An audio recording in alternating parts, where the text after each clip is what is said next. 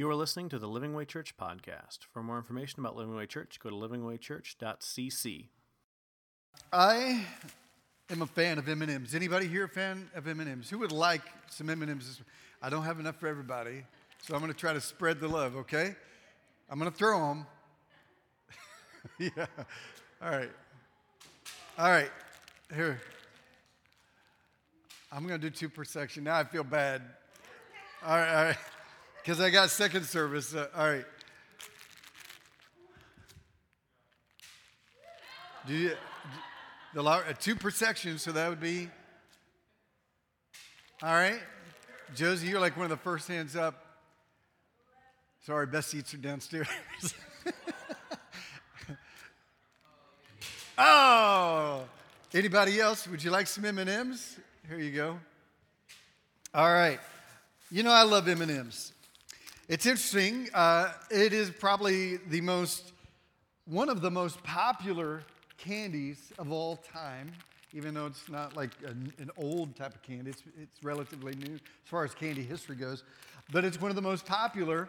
And what's interesting about M&Ms is they're also one of the, the smallest. And then in this little tiny M&M, you know, I like personally the peanut M&Ms the best. They're like a meal because it's got protein in it. so yeah, skip lunch, eat peanut M&Ms. So in this little tiny, little chocolate-covered chocolate, you know, is power. You know, it's small, it's tiny, and I got to thinking today, as we go through the Beatitudes, we're going to do the M&Ms today. We're going to do, blessed are those that mourn, and blessed are the meek. And they go hand in hand, and though they're, they're you might, they might seem small or insignificant as far as like some of the more well-known Beatitudes, these actually, these two go hand in hand, and they're actually quite powerful and quite, quite crucial in order for us to understand who God is and what God's called us to be. We've been talking about the Beatitudes. There was about a year and a half to two years into Jesus' ministry. He uh, took a walk up a hill on the northeast side of Galilee, and overlooking the Sea of Galilee, he sat down and began to preach and teach to his disciples. Now, it might have looked a little bit like this picture here with his disciples as they overlooked the Sea of Galilee. The Bible says just verses before that there was a multitude following him. So, usually, when the Bible talks about a multitude, it's usually, when it comes to Jesus, uh, several thousand people. So, he walks up this hill and he sits down and, uh, this, and begins to teach. This becomes one of the most uh, famous teachings in the history of Jesus. Matthew 5 1 says, And seeing the multitudes, he went up on a mountain and when he was seated with his disciples, uh, his, or when he was seated, his disciples came to him, and when he opened his mouth, he taught them. Now, these are what are known as the Beatitudes, and these are some of his best known sayings, but probably the least understood sayings of all of Jesus' life. Um, most of us have heard some of these or heard the phrases. If I were to ask you what they mean, most people have no idea what they mean. Uh, there are eight character traits of the disciple of Jesus, of one who is a follower of God, and they describe the person who pursues and who lives out the heart of God. To pursue them is to do the opposite of everything that our flesh desires. Now, to understand this, here's a little review from last week, and this is important that each week before we dive into this, we understand the context in which he was sharing these. Um, to give you a little backdrop, is in the first century Judea, in the time of Jesus' life, the world was chaotic. They were under incredible persecution. Three out of four um, Roman citizens was a slave. There was little to no freedom whatsoever. They lived in an oppressed culture occupied by a tyrannical military government, Rome, and everywhere they went, there was military controlling them, oppressing them, mocking them, and forcing them to do things they did not want to do. Rome had absolute rule. There was no democracy whatsoever. They were in a. If you were, when I say oppression, I want you to think of this image of someone sitting on top of another person, right? Because there's this idea that I'm sitting on top of you. You have little to no ability to get out from underneath me, and I'm just bullying you. All right? This is the idea of oppression when it comes to the Roman government and the Jewish people and Israel, that they were being sat on, they were being oppressed, and there was little to nothing they could do to get out. Now, there were four different groups that responded to this control in this culture, and they're going to come up in each one of the Beatitudes because each one of these uh, is basically makes up the four types of people in Israel during the time of Jesus' life. There was the zealots. This is a group of people that demanded power through violence. They were like the ancient uh, terrorists. They started riots and they burned down buildings and they, they, they wanted to overthrow the government through violence and they demanded it. Uh, and they were very violent people. They were the Sadducees and they got power through politics. These were the Jewish people that compromised with Rome and, and took a lot of uh, political positions. Um, and they were all about bargaining, and that's how they got their power through compromise. And then there were the Pharisees, and they kept power through religious control and manipulation of the people. And then the rest of, of the people, the public, basically they sought power through hatred. Almost every single person in the culture of the Israelites was prejudiced. Uh, the Jewish people hated the Samaritans and the Romans. The Romans hated the Jewish people. The Samaritans hated the Jewish people. Uh, the Syrians hated uh, Israel and the Jewish people and the Samaritans in Rome. And they all, they didn't just not like each other, they hated each other. They had uh, stories of hatred and, and they reviled each other and, and they persecuted and, and belittled each other. So in the culture, there was this sense of, of racial hatred that was prominent in the early days of Jesus or in the life of Jesus.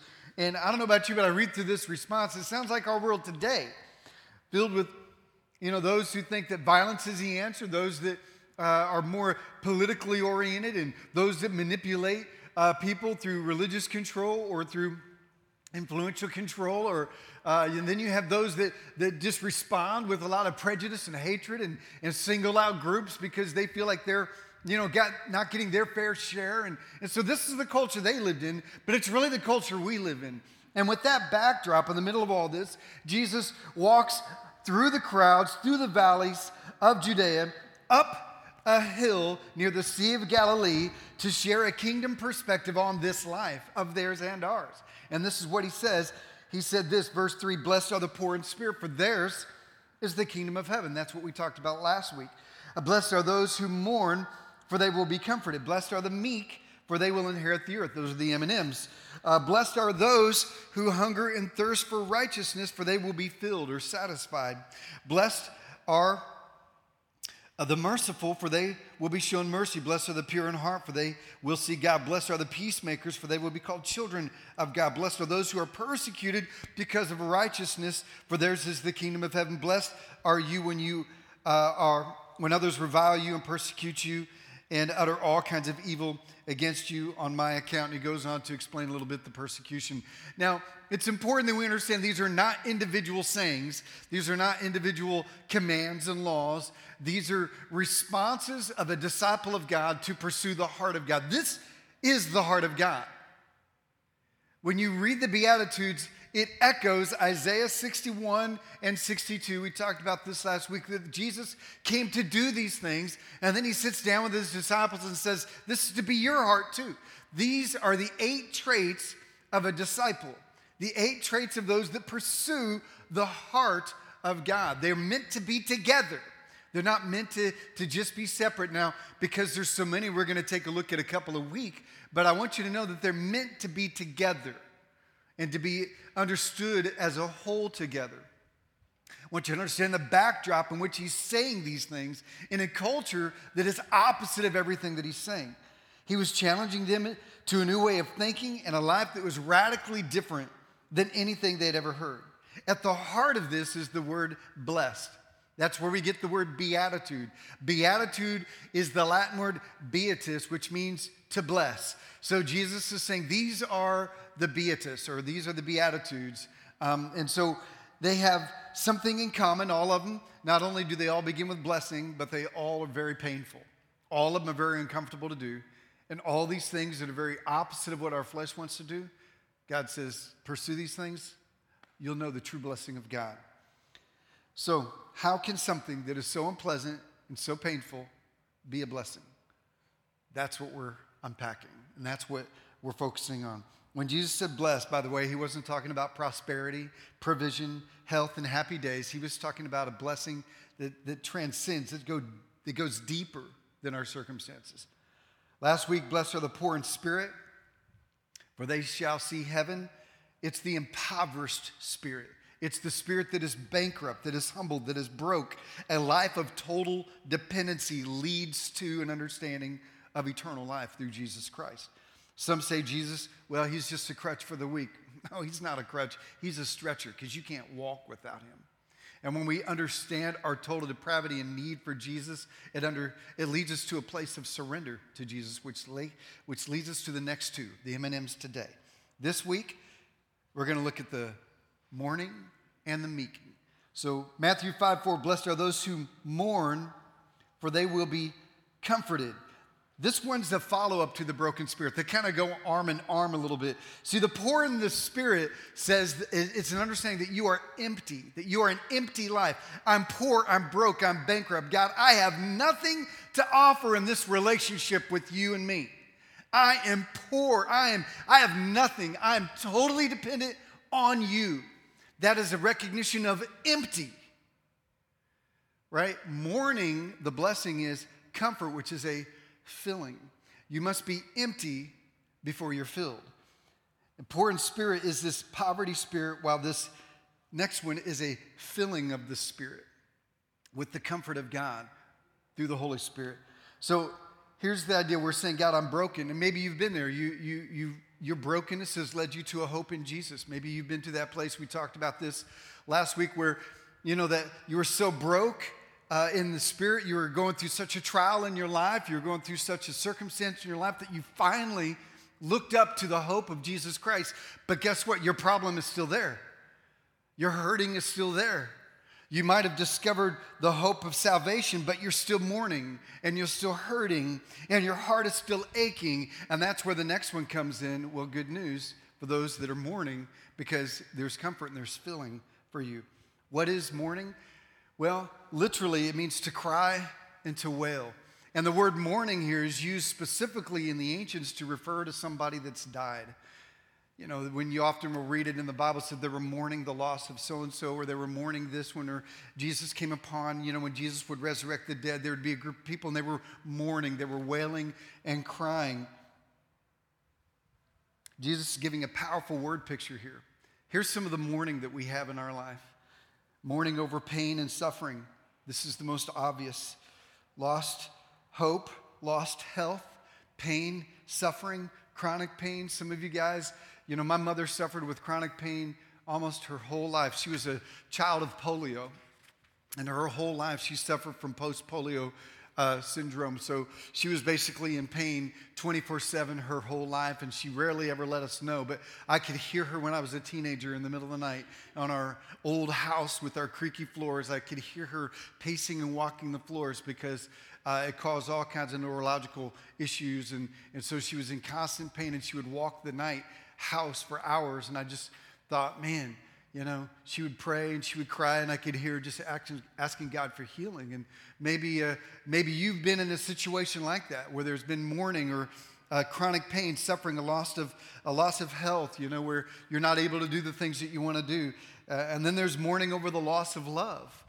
You know, this would be uh, the pain of a life that has been taken or that is lost, a, a death of someone you love, a father, uh, a mother, a brother, a sister, uh, or maybe even a, a breakup, a relationship, a divorce, or um, you know, a, a, love that you invested in that, that didn't turn out and you broke up. And this is, this is that mourning of a lost love. And then you've got the mourning of lost hope, and that is the death to a dream. Uh, a planned, a planned future that didn't turn out the way, a, a failed business that, you know, it breaks, man, honestly, it breaks my heart whenever I see a business close down because I know what it takes to, to pour everything you have in your entire life into a business. You know, the people who open the doors of a business, it's usually a great cost to their own life and their family. They give their entire savings and they, they take loans out, and then they're, they're, they're working 24 7 and, and investing in it only for it to close. And I just, man, I know a lot of pain every time I see close for business. A lot of pain and suffering is in that person's life, in that family's life. And a lot of times there's a lot of mourning, a lot of crying, a lot of confusion over this lost hope, uh, a lost home. Maybe you've uh, lost a house or had to file bankruptcy, or, or maybe you, uh, you had an investment that fell through, or, or you lost your car, got repossessed, and you know, or there's just that sense of just mourning over a lost hope or a lost dream or a lost plan. And then there's the mourning, and this is probably the, the, the deepest one is, is regret and sin. And that's that regret over your sin and looking back in life, you know, particularly uh, those of us that are uh, not as young as we used to be anymore, we, we look back and think, man, if I, just that window of my life, if I could have just made these choices, if I could just had done something different. And sometimes we, we uh, come to this understanding in the first uh, beatitude of poor in spirit. We recognize our need for God, and then we get heavy and mournful over the loss of our life over the years of what we've missed when we were running from God and that sense of regret, a looking back of lost potential in your life. Many look for comfort and sorrow from these things in a variety of different ways. Some people, they look to, to recover from mourning and pain and suffering in these areas through alcohol. And they medicate through, through drinking and through drugs, and they self medicate through prescriptions, or they self medicate through a sexual lifestyle that they just go from relationship to relationship uh, or through technology. They unplug from reality and plug into technology. And they're just, they become like all about, you know, the newest tech fads and computers and, and or maybe they get really deep into social media or movies and they escape reality by diving into somebody else's reality uh, or for some, it's even shopping. Shopping is it releases endorphins every time you buy something, but once those endorphins are gone, you're faced with debt or you're faced with the lack of money or that feeling that's still there, and you have to go back and buy some more. You see, the world offers help for our sorrows, but none of them produce fruit that lasts. But Jesus says, Blessed are you who mourn for you will be comforted. But none of those things comfort us. But to a follower of Jesus, mourning is a blessing. And when we come to face to face, face to face with our sin and inadequacies, we find God's grace. And this is the this is a statement that I want you guys to really understand here. Jesus in the Beatitudes is talking to disciples. The, the crowd was following him, but this was when he sat down and he was telling his disciples listen, this promise, this blessing of comfort for those that mourn is for Christ's followers only. It's for Christians only. 2 Corinthians 7:10 says great sorrow brings repentance that leads to salvation and leaves no regret, but worldly sorrow brings death. Mourning and sorrow without Jesus is just sad. It's just sad. There's not a sense of hope, a sense of a future, a sense of restoration. That's why the world will fill the sorrow in the morning with all these other things, but they can't ever find a filling for those things, so they will keep doing them and sometimes resulting in addictive behavior. That's why this, this emptying of the poor in spirit is so important to understand the mourning and the filling of the comfort of God because it's only something God can give to his disciples. Romans 8 28 says, And we know that all things work to good for those who love God or those who love him. And we love that. That's on our tattoos, that's on our mugs, that's on our posters, you know. You know, all things work to good for those uh, who love God, or all things work to good. That's where we usually stop. But actually, the rest of the verse has an important part that we need to understand. All things do not work for good for everybody. All things work for good for those who love God and who are called according to his purpose. That means who are part of his family.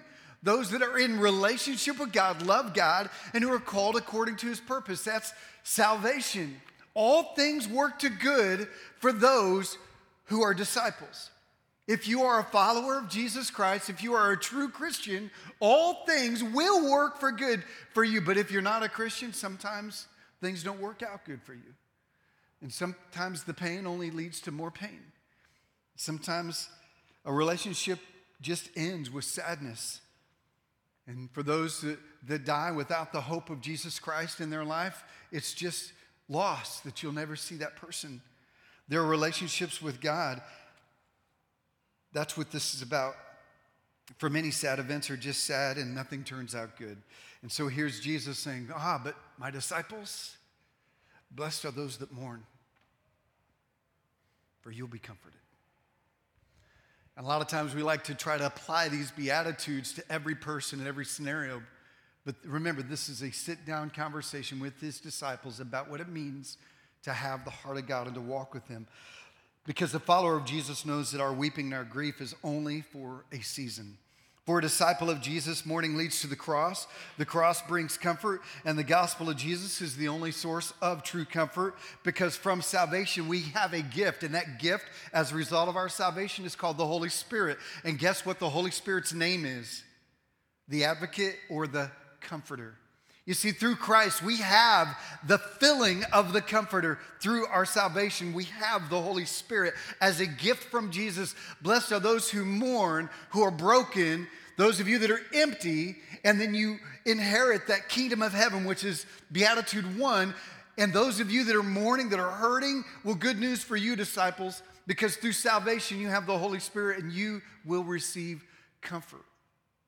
See, only Jesus can carry our sin, our regret, our pain, and our sorrow. He suffered on the cross for that sake. He, and he asks us to cast our burdens on him, for he cares for us. See, this comfort is for those who are his in this life. Look at Matthew 11 28. Jesus says, Come to me, all who are weary and burdened, and I will give you rest in this life. He doesn't just say, hey, come to me, and you know what? If you can just suck it up for the next 30 to 40 or 50 years of your life, then you'll be comforted. No, he says, come to me today. If you'll come today, you will be comforted. If you come today, I will give you rest. John 14, 27, Jesus says, Peace I leave with you, talking to his disciples. My peace I give you. It says, I don't give you as the world gives. Don't let your hearts be troubled and don't be afraid. You see, the world offers phony fillings for our mourning and suffering. Jesus says, No, I don't give the way that the world gives. What I give works. What I give fills you. What I give truly, truly comforts you. Don't be afraid. So it's it's life in this life, it's comfort in this life, and it's comfort in the next. Revelation 21 says, in the life to come, he says, He, Jesus, will wipe away every tear from their eyes. There'll be no more death or mourning or crying or pain, for the old order of things has passed away. You see, there will be a day when we will never be crying and mourning again, but this isn't a gift for everybody. That's a gift for the disciples, for those that are followers of Jesus Christ, those that truly are born again, those that are true Christians. The Bible says, hey, you know, for you that are truly followers of mine, Jesus says, there's gonna come a day when there's gonna be no more mourning, no more crying. This is a gift to my kids, Jesus says. The result of the broken and comforted life leads to the next one because there's an emptying, poor in spirit, there's a filling the meek, uh, sorry, the mourning. And now, he says, as a result, there's a walking. We're empty, we're filled, and now we walk differently. Jesus says, God is our comforter, and then he shakes up the whole crowd with this one. Again, remember, he's talking to people who live in a culture filled with hatred, prejudice, racist, people who were violent, obsessed with, with violence and weapons and, and uh, hated their government and religious manipulation and control. This was a culture that was obsessed with people finding their own place of power. And then Jesus says this, and he shakes everything up. Remember, their life is filled with suffering and chaos, and this is what he says. Then Jesus says, Blessed are the meek, for they will inherit the earth, or the word earth the same as the word land. Now, this is important to know because, listen, he was talking to his disciples And by the end of the Beatitudes, we find out that the crowd had gathered around because as he continues on the Sermon on the Mount, he starts to talk to the crowd as well. But what we need to understand is that the Jewish people were under complete persecution by a, a, another government, the Roman government. They controlled the, let me put it this way it'd be as if Germany had won World War II. And I don't know if you ever see Man in the High Castle. Uh, it's a it's a Amazon Prime TV series with the scenario of what if Germany had won the war. It's a really interesting uh, um, scenario, and America is basically Nazi controlled for the majority of it, except for the West Coast, which is uh, proportioned over to Japan. So you have this, this Nazi regime with very little control, full oppression, and this constant overthrowing and this, this, this usurping of, of power to overthrow the government, oppression.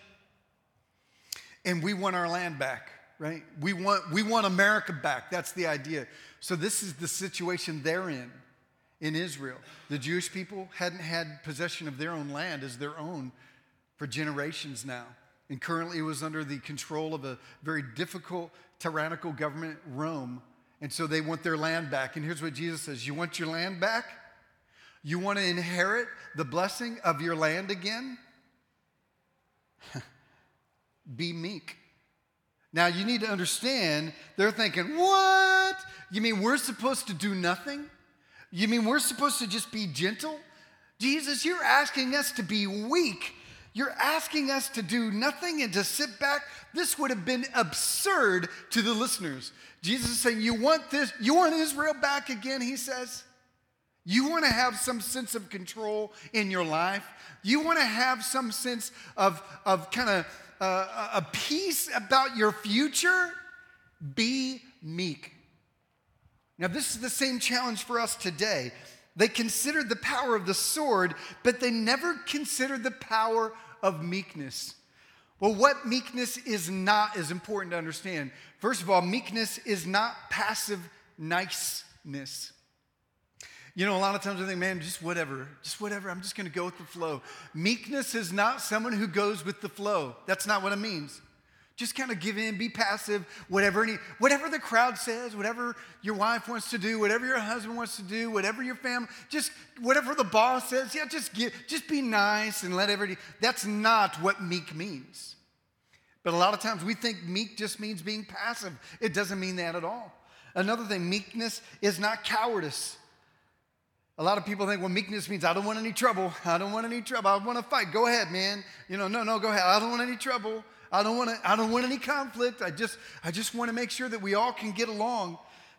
Meekness is not this attitude of just staying out of problems. It's not about not getting involved. A lot of people think that meekness is, is someone who just doesn't get involved in anything and they're just, they just want to stay out of trouble. That's not what meek means. A third thing, a lot of people say that meekness is not uh, meekness is not an attitude of inaction. You know, a lot of people think, well, I'm just not, it'll fix itself. And, and a lot of people think that meek is just this attitude of do nothing. You know, that you have this like, yeah, whatever, you know, you just, just keeping it on the down profile. And see, a great example of active meekness would be Martin Luther King. He actively stood against injustice without violence. And his approach to, to the civil rights movement actually changed America forever, regardless of what you feel about, uh, about him as a person. He changed the face of America forever through his active meekness. In fact, so much, he was so anti violent that a lot of his, his own community attacked him and uh, negatively spoke of him because they didn't feel like he was aggressive enough. You have groups like the Black Panthers who were very military, uh, military, military minded when it came to, to the government or uh, you know the nation of islam and malcolm x they were very very active in kind of a demonstration and a violent and protest martin luther king is like no no no man just be one who is confident and secure but be active be involved be there but a lot of people think that meekness is inactive, but it's not. Meekness also will say, well, it's weak. Man, the meek are weak people. Man, they do nothing. They're just quiet. They're like, they're just, you know, you get this perception. And a lot of men, they're like, they don't want to be meek because they think that somehow it's going to make them be perceived as a weak person. Let me tell you something.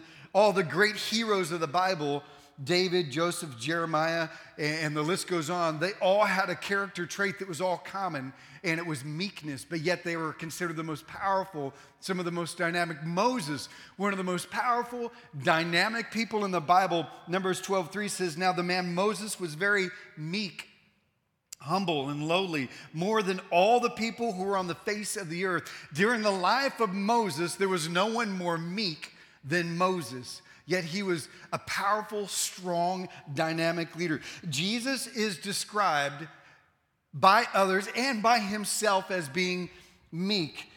Matthew 11 28 says, Come to me, all who labor and heavy laden, and I will give you rest. We read that part, but he says, Take my yoke upon me and learn from me, for I am gentle and lowly in heart. I am meek, and you will find rest for your souls. This is an echo of the first beatitude, the first two poor in spirit and mourn. For my yoke is easy and my burden is light.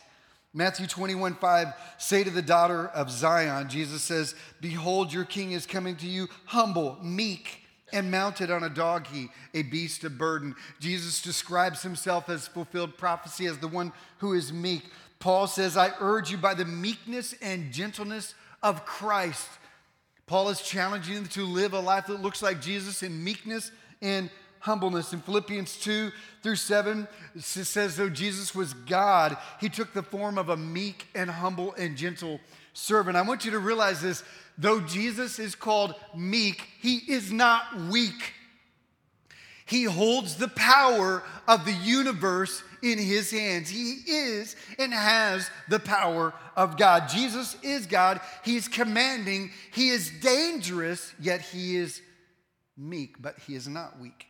It makes me think in the Chronicles of Narnia, in The Lion, the Witch, and the Wardrobe, the beaver is trying to tell the kids about Aslan, who's like a type of Jesus in the story. And they go, Is he safe? And I love the beaver. He goes, Is he safe? No, he's not safe, but he's good. And I think, man, that's beautiful. It's just that just totally describes Jesus. Yeah, he's not safe. Man, Jesus is dangerous. He's God. He has all the power of the world in his hands. But he's good. He's meek. He's gentle. Here's what it is meekness is strength under control. That is the true definition of meekness. Whose control? Not yours. A lot of times we think, man, I just need to be meek, get yourself together, get under control. Now, the Bible does say that a fruit of the Spirit is self control. You can't control anybody but yourself. But this idea of meekness is not about your control over your life. This is a different kind of control. It denotes an inward calm and an acceptance of God's will, a surrender of control to a greater control. When you see the word meek, blessed are the meek, I want you to think of the word submission. Because this is what he's saying. Its root word means equilibrium or balance. Think about this it's someone who does not blow up easily, but is meek, gentle, and balanced because they know who is in control. The image of a large vessel or a powerful ship led by a captain in a storm, we are controlled by the captain who is Jesus. That's why in Galatians 5 and Colossians 3 it says that meekness is the fruit found in a true disciple of Jesus. It's often used in the ancients to describe a wild horse, strong and dangerous, but whose spirit is tamed by their owner. I mean, if you've ever been on a horse, anybody here like to horseback ride? We kind of grew up with some horses where, where uh, you know, we had horses when I was younger, but we always rode horses our whole life. My, my sister and her brother, uh, my brother-in-law, her husband, are, are uh, farriers. Um, they, they, they own and they take care of and they do horseshoeing for a living. And uh, they love horses and uh, horses have been a big part of our life, but uh, they get these horses that are, that are not tame. You know, they get these horses that are wild, or, or you, you might, they're beautiful. Man, they're powerful and beautiful. These stallions, wild stallions. And, and you think, man, if we could just break them, and it's a process of, of breaking them and loving them at the same time. Because what happens in that breaking process is the horse, though he could kill and trample, anyone at any time, they begin to get involved into the relationship of the person who owns them and who is leading them. And they are broken out of the compassion and love relationship that their owner shows them. And all of a sudden, this horse that is still powerful and could still wreak an incredible amount of havoc becomes submissive and tender to its owners. That's what God does. The meek relinquish control of their lives. He tames us and He takes control. He doesn't take our strength away, He just asks us to give control of that strength to Him. Meekness is the God controlled life. Therefore, we treat others in humility as one who's in the master's control. The vulnerability of the weak is both beautiful and painful. It goes against all that we are by our sinful nature. It requires supernatural help to surrender to God and to respond gently. Jesus was actually quoting a psalm, and this is what I want to end on is I want to quickly give you where Jesus came up with this meekness passage, blessed are the meek, for you shall inherit the earth, which is interesting, by the way. Blessed are the poor in spirit, because you will inherit heaven, but blessed are the meek, for you will inherit earth. See, there's a whole package involved here when we submit ourselves to the life of Jesus Christ. We get a full picture of who we are. I'm going to explain what that means, inherit the earth, here in a minute. But Jesus was actually quoting a psalm, Psalm 37, verse 11, that says, The meek will inherit the land and enjoy peace and prosperity. He's quoting a verse, but in that short little psalm, he gives us, Jesus gives us a definition of what meekness is. Think about it. You're sitting here and Jesus said, Blessed are the meek, for they will inherit the land. Now remember, they are fighting and demanding for power in their land where they've lost control. And Jesus says, Hey, I want to quote you a verse. Remember Psalm 37? And all of a sudden, every Jewish young man and young woman would have gone, Oh, wait a minute. Psalm 37. 11 verses that tell me what God expects from me. They would have known that. Let's see what they would have known. And let's read Psalm 37. First of all, he says, verse 1, he says, Do not fret because of those who are evil or envious of those who do wrong. For like the grass, they will soon wither, like green plants, they will soon die away.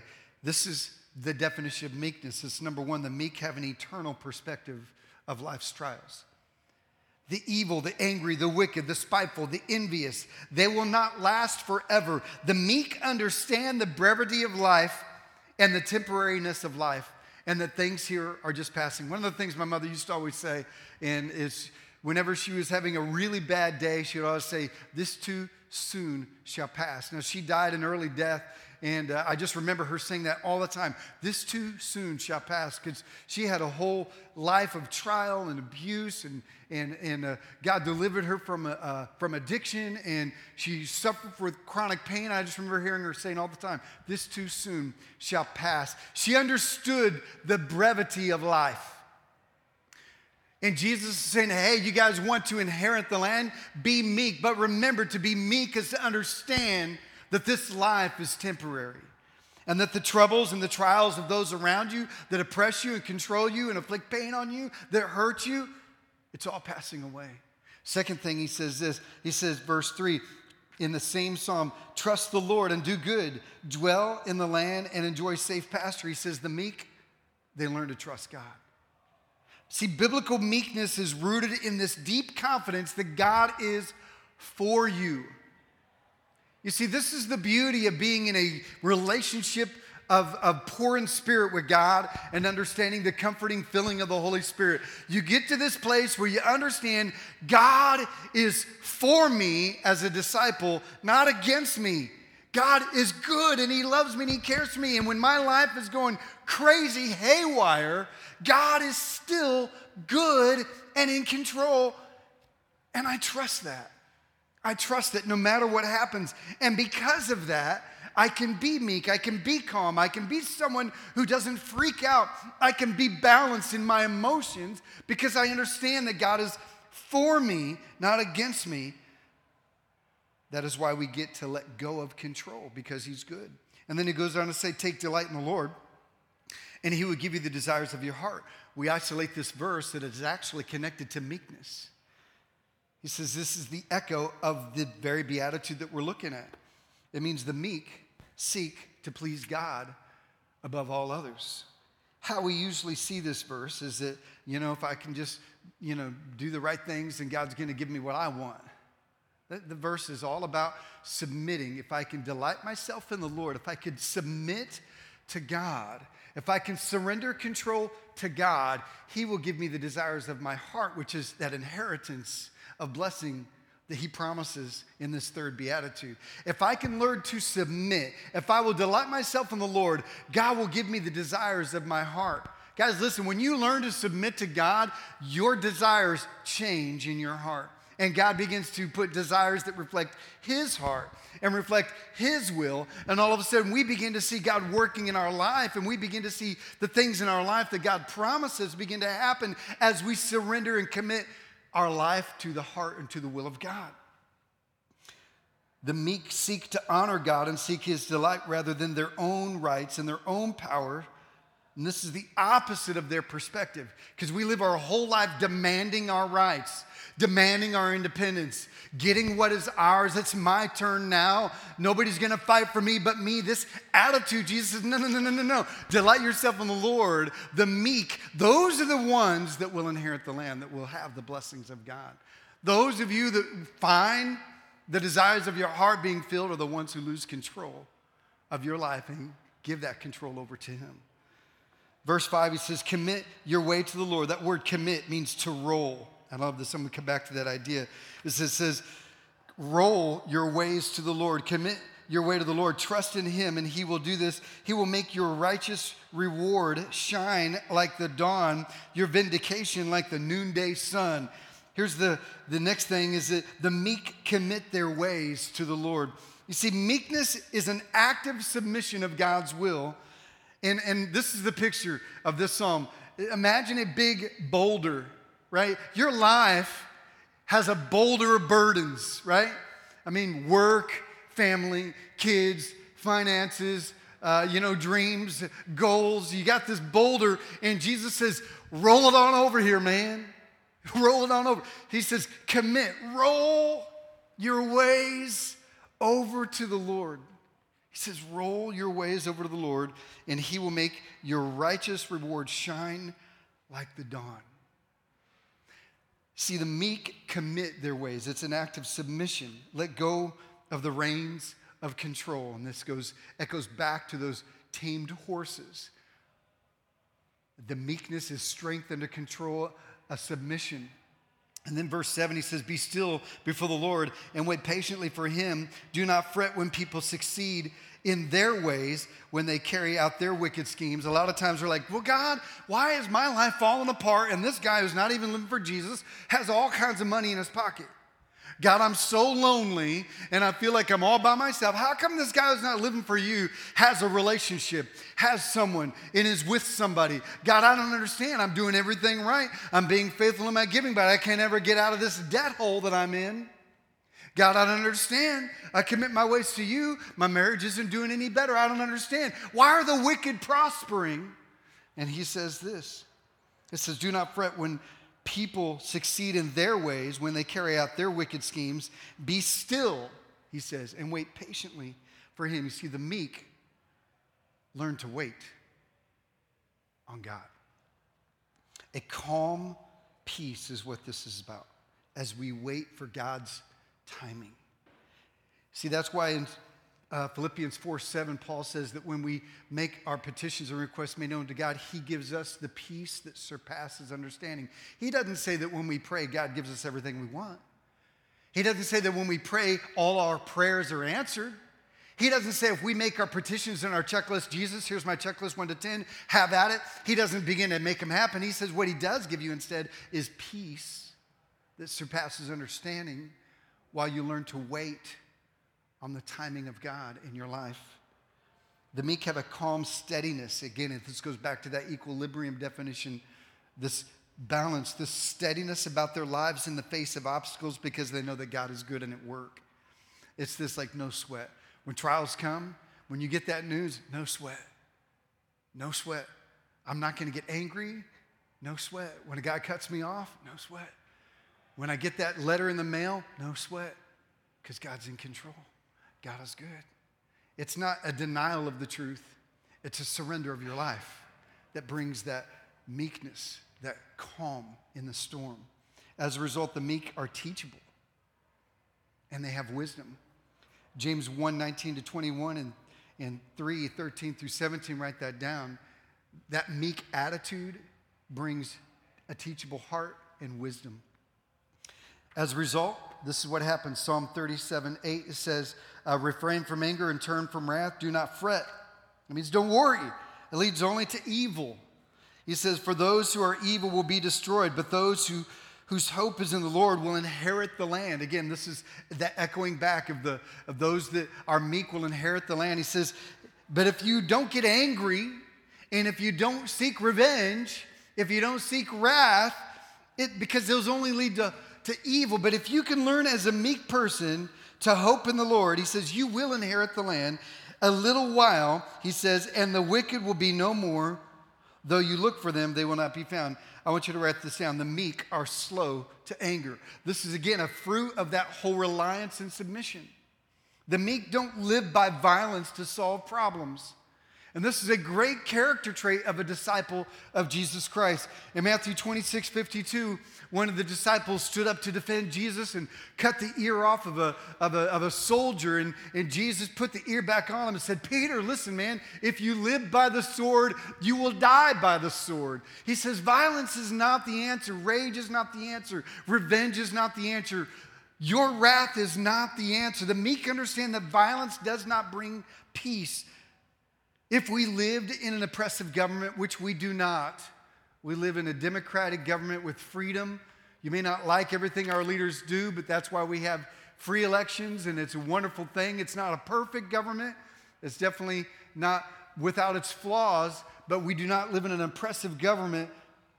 But if we did, many would think fight first they would stockpile guns, maybe, and, and be ready to fight and be ready to attack. And if I were to say, stand down, be meek, don't be angry, don't, don't let the, this self righteous wrath overcome you, you might think, Get out of my way. I dare you to try to take my guns. I dare you to do something. Get out of my way. How? You're just being weak. You're being passive. You're being all these things that people think that meekness is, but it's not.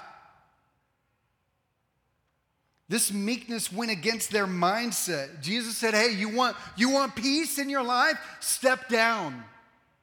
Be active, but don't be violent. Oftentimes, I think this so goes against not only their mindset, but against our American mindset. Man, I, I come from a military family, and I'm thankful for those that sacrifice their lives to defend our freedoms and rights. And we should do that, and we should celebrate those that sacrifice those. But I want you to know something. According to Jesus, ultimate victory will never be found at the end of a barrel. We'll never have peace through war, we will never have peace through violence. The meek understand that God is the vindicator. That's the point of that passage right there. He says, Don't be angry, be one who's trusting God. You will inherit the land and know that I am the vindicator. Meekness is, I like John Piper, who says, meekness is the power to absorb adversity and criticism without lashing back. Then this is where Jesus gets to that last verse in Psalm 37. He says, But the meek will inherit the land and enjoy peace and prosperity. And that is the echo of the Beatitude number three. He was quoting Psalm 37 to them. And this is the last one the meek will inherit blessings. This does not mean that we will own the earth. A lot of people think, well, that means that when you're a Christian, you know, Jehovah's Witnesses teach that when you die, if you are Jehovah's Witness, you will inherit the earth and live on earth, and only 144,000 people ever get to go to heaven. And that number's already filled, so no luck for you to ever go there but you will inherit the earth. And they use that verse, but that verse does not really uh, mean that you will have the earth as your possession because all things belong to Christ. 1 Corinthians 3 this is a state of blessing in this life and an inheritance of the blessings of the kingdom in the afterlife. See, this is the beauty of Matthew 11 28. And I want to end with this and pray for you. We've read this already, but I want you to hear it in the context of mourning and meeking, of meekness. Come to me, Jesus said all who labor and are heavy laden, and I will give you rest. That's mourning and the feeling of comfort. Take my yoke upon you and learn from me, for I am gentle and lowly in heart. That's surrender and the example of true meekness. And you will find rest for your souls. That's comfort and the inheritance of life. For my yoke is easy, my burden is light. That's the inheritance of blessing in our life. This is the whole package. See, here's the great picture that God is asking us today. And I love this. God Almighty is inviting you to come, especially those of you that are hurting, and to give control to the one who's in control. And if you can learn to do that, you'll be comforted and you will inherit hope and eternal life. Let's pray. God, I thank you for these little M&Ms today. God, I pray that you would, uh, God, challenge us to, to surrender control of our life to you. That's only how we can be meek. It's not about just getting ourselves under control, but God, it's about relinquishing control. So, Father, I pray if there's anyone here, the Father, that has never given you control of their life, I pray that they would take the moment right now to do so. If you're here and uh, you know you need to relinquish that control over the Lord, would just talk to Jesus for a second. Say, Jesus, here's my life. Here's everything I have and I am. Forgive me of my sin. I give you control of my life. Tame this wild horse that I am. God, help me to use the gifts and the strength and the power that you've given me for your glory. As the master of my life, God. In Jesus' name, amen. Thank you for listening to the Living Way Church podcast. If you enjoyed this message, we hope you come visit us in Garland, Texas. For directions and more information about the church, go to www.livingwaychurch.cc.